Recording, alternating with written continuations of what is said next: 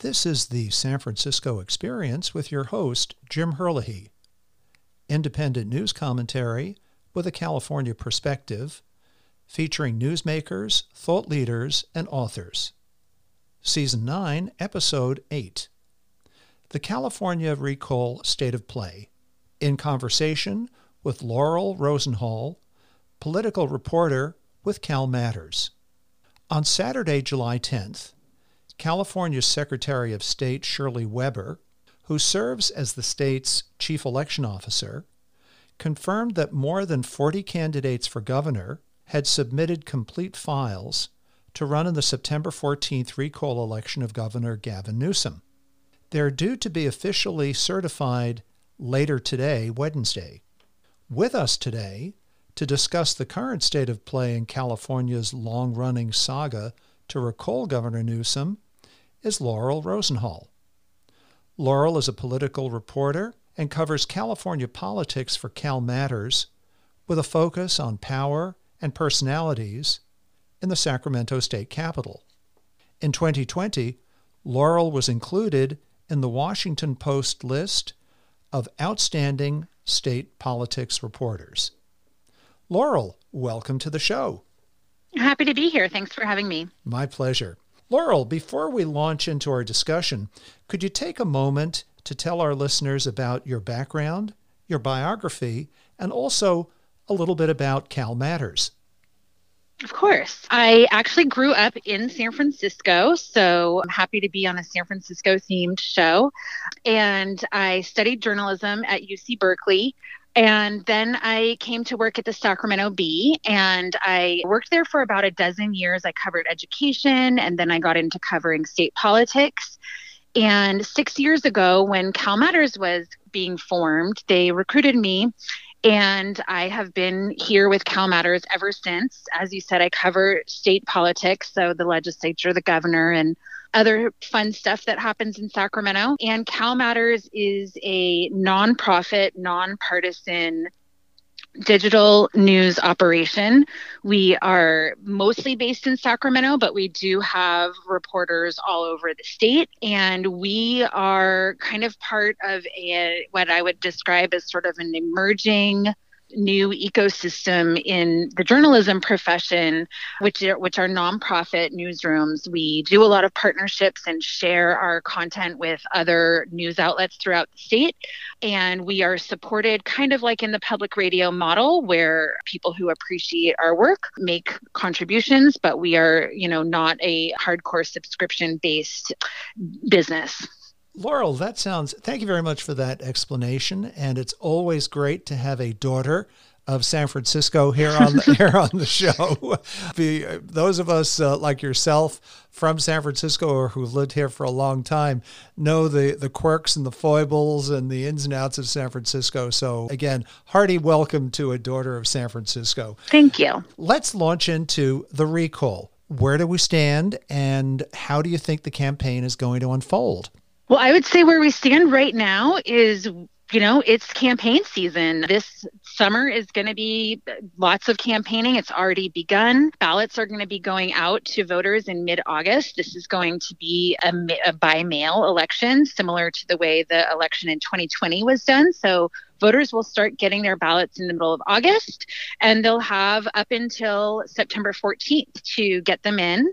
And we are seeing, you know, the candidates who want to try to replace Newsom are busy out there trying to get attention, to show their positions. Some of them are in court trying to kind of fight little battles about how they'll be described on the ballot, or what their whether their nickname can be on the ballot, or what their title will be, or whether they can be on the ballot. There's one Republican, the name Larry Elder, who is is fighting to kind of get added because he was left off because of a Uh, the Secretary of State said he didn't properly file his tax returns, which is a new requirement for candidates for governor this year. So candidates are out there campaigning, and Newsom is out there campaigning in a in a very different way. He's out there sort of using every opportunity as governor, as the sitting governor, to attract attention. So there has been daily, you know, bill signings and budget signings and a lot of kind of high profile stuff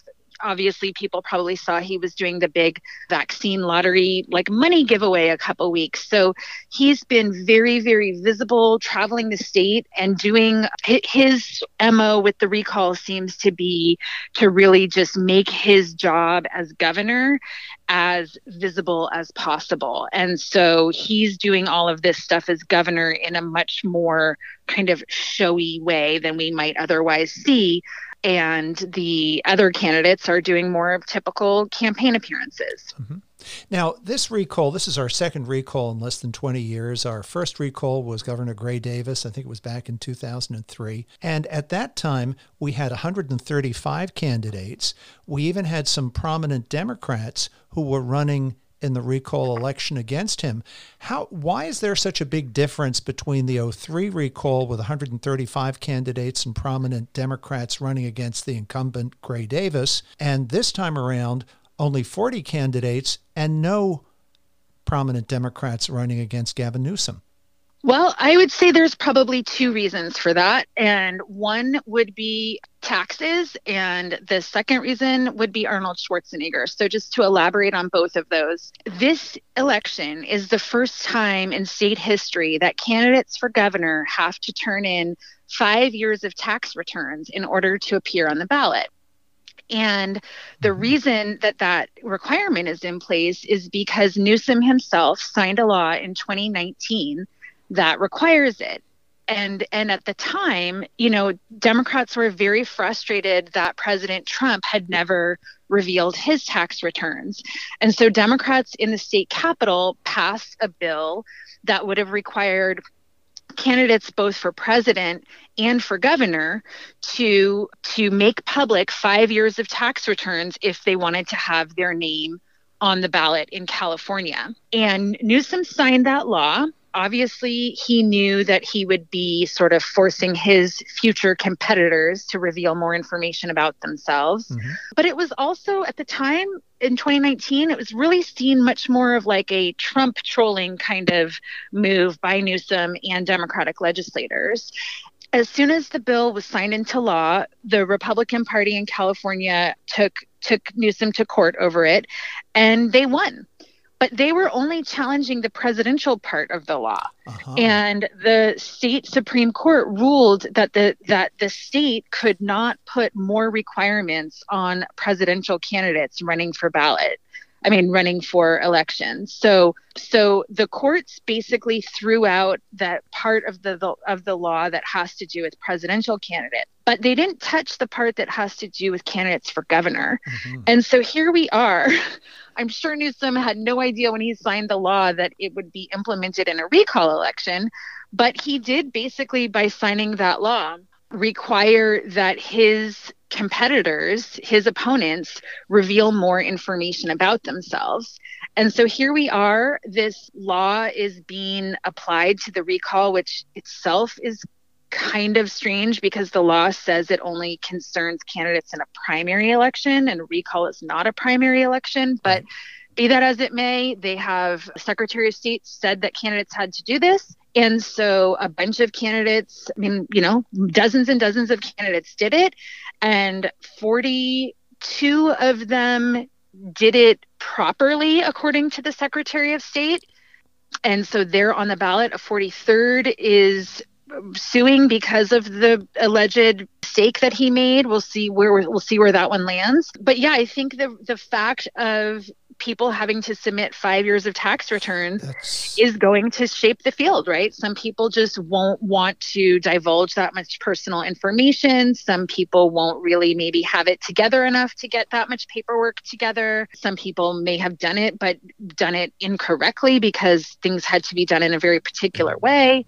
So that's one factor. And then the other one, I just would say, are the, the, the superstardom of Arnold Schwarzenegger that, that Californians saw in twenty in the twenty in the two thousand three recall is just not matched on this one. And mm-hmm. so to the extent that there may have been candidates back then who were running because of the thrill of sharing, having their name on the ballot with Schwarzenegger, or being able to sort of follow him around in his campaign bus or anything like that, I mean, we, we don't we have we have some well-known personalities on this election, including um, Caitlyn Jenner, reality T V personality, and Larry Elder, a conservative talk radio host. But we don't have anyone nearly at all to the level of of Schwarzenegger's Schwarzenegger. stardom. So I think those are the two big reasons. Now, what are what are some of the campaign issues? Of course, we're coming off sixteen, seventeen months of COVID lockdowns, economic dislocation, high unemployment rate.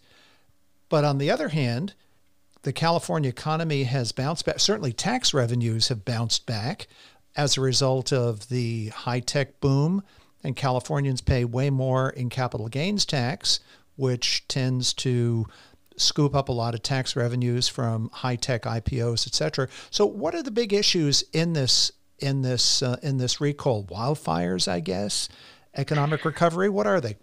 Well, it's really interesting because this recall became a a referendum on Newsom's pandemic response. I mean, that is how it sort of caught the momentum that it that it needed in order to get enough signatures to qualify for the ballot. You know, people it, it caught it caught fire with the people who were frustrated about the shutdowns, frustrated that Newsom, you know, dined at the French Laundry while he was telling the rest of the state, you know, not to get together with your friends and family for Thanksgiving, and people who were just frustrated with the mask mandates and, and whatnot, and school shutdowns. Let's not forget about that too. You know, people very frustrated that, that children were, you know, in many parts of California, children didn't see the inside of a classroom for thirteen months. So there were a lot of impacts from this pandemic in California that were different than they were in other states. But at the same time, it must be pointed out that the people who are the proponents of the recall, who started, who wrote the petition and started gathering signatures,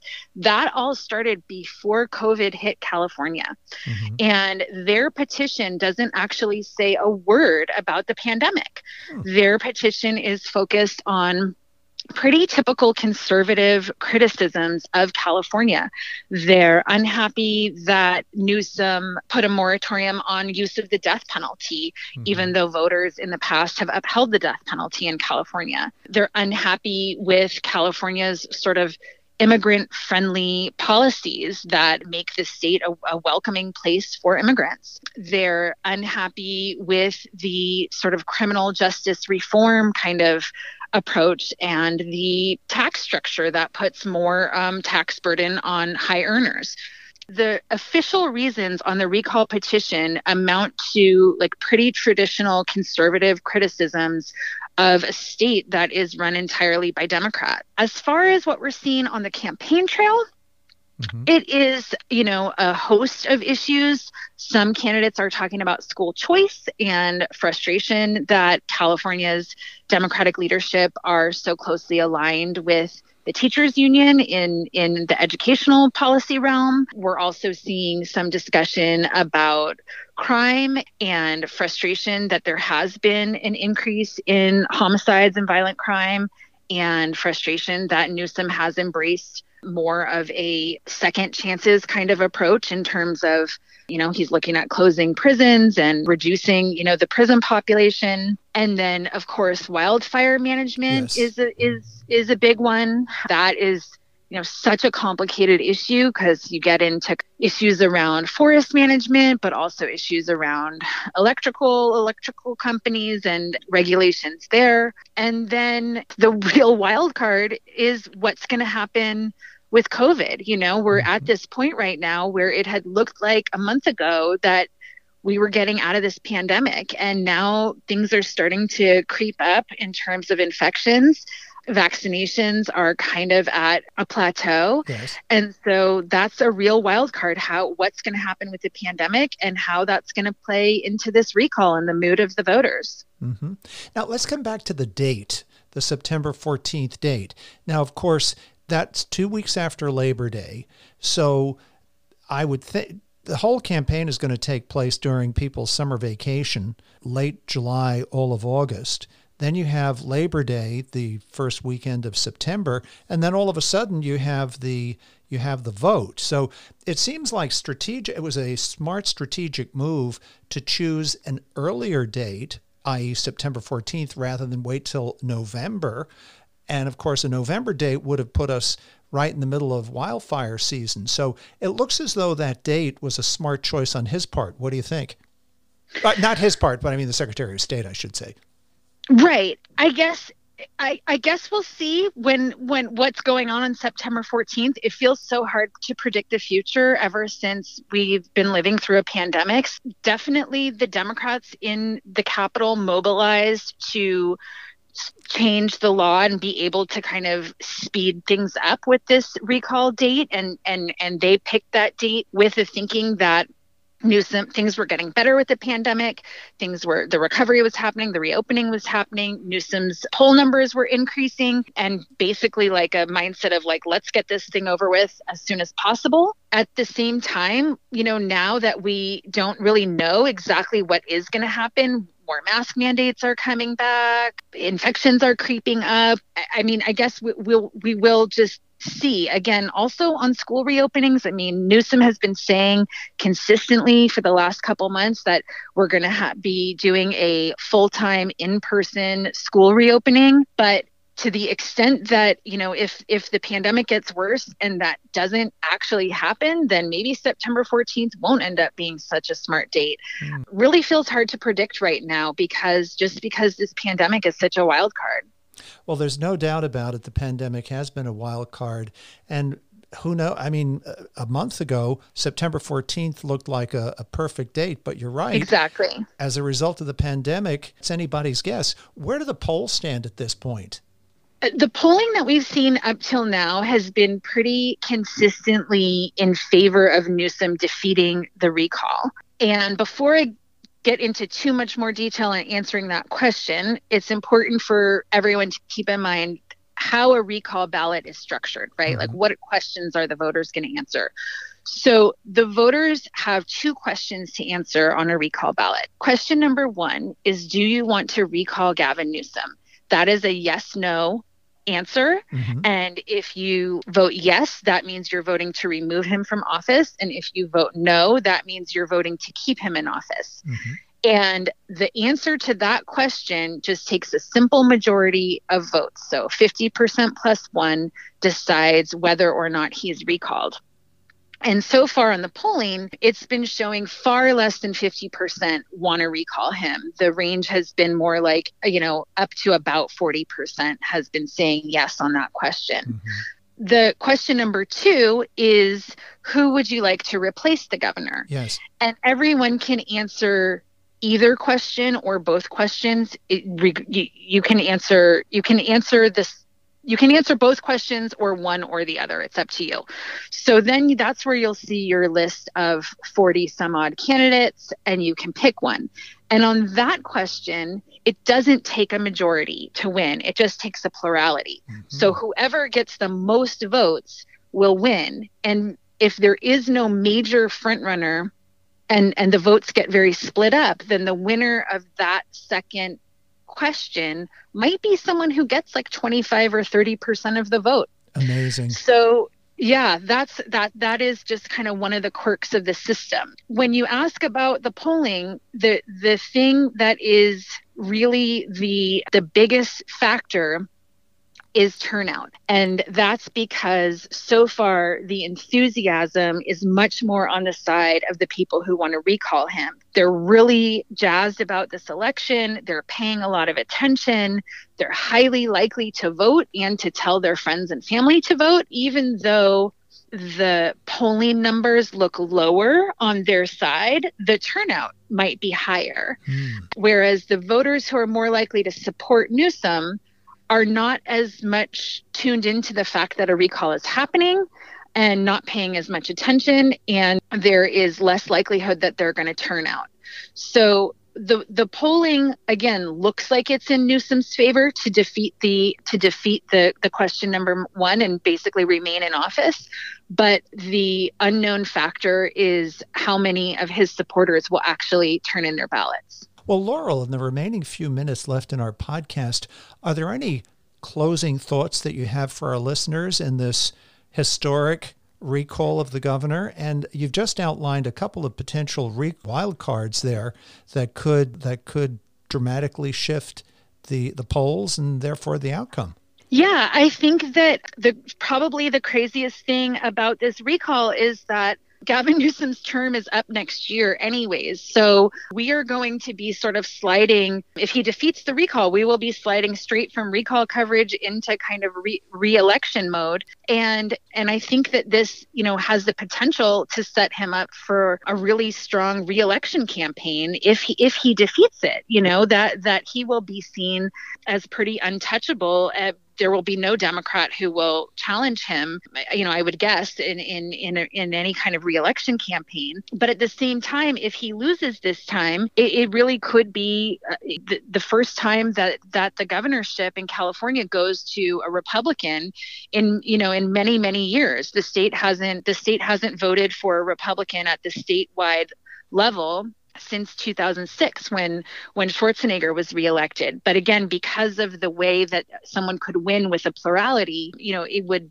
be it would be pretty doable for a Republican to get a plurality, if not a majority. And so, you know, if if the recall is successful, then there could be a like one year change of leadership in the state capitol in terms of like there could be a Republican in office for one year.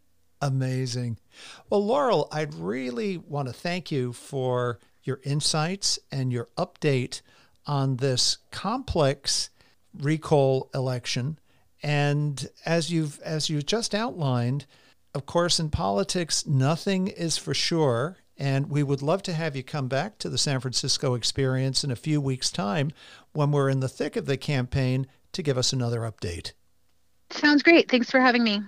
Wonderful. And for my listeners, please take a moment to visit our website at w w w dot the san francisco experience podcast dot com and subscribe. It's free to do so, and by subscribing, all future podcasts will come directly to your inbox. You can also listen to the one hundred seventy-five previous episodes, read my book, peruse my podcast, send me an email, or make a comment. This has been the San Francisco Experience with your host, Jim Herlihy, reporting to you from America's favorite city, San Francisco.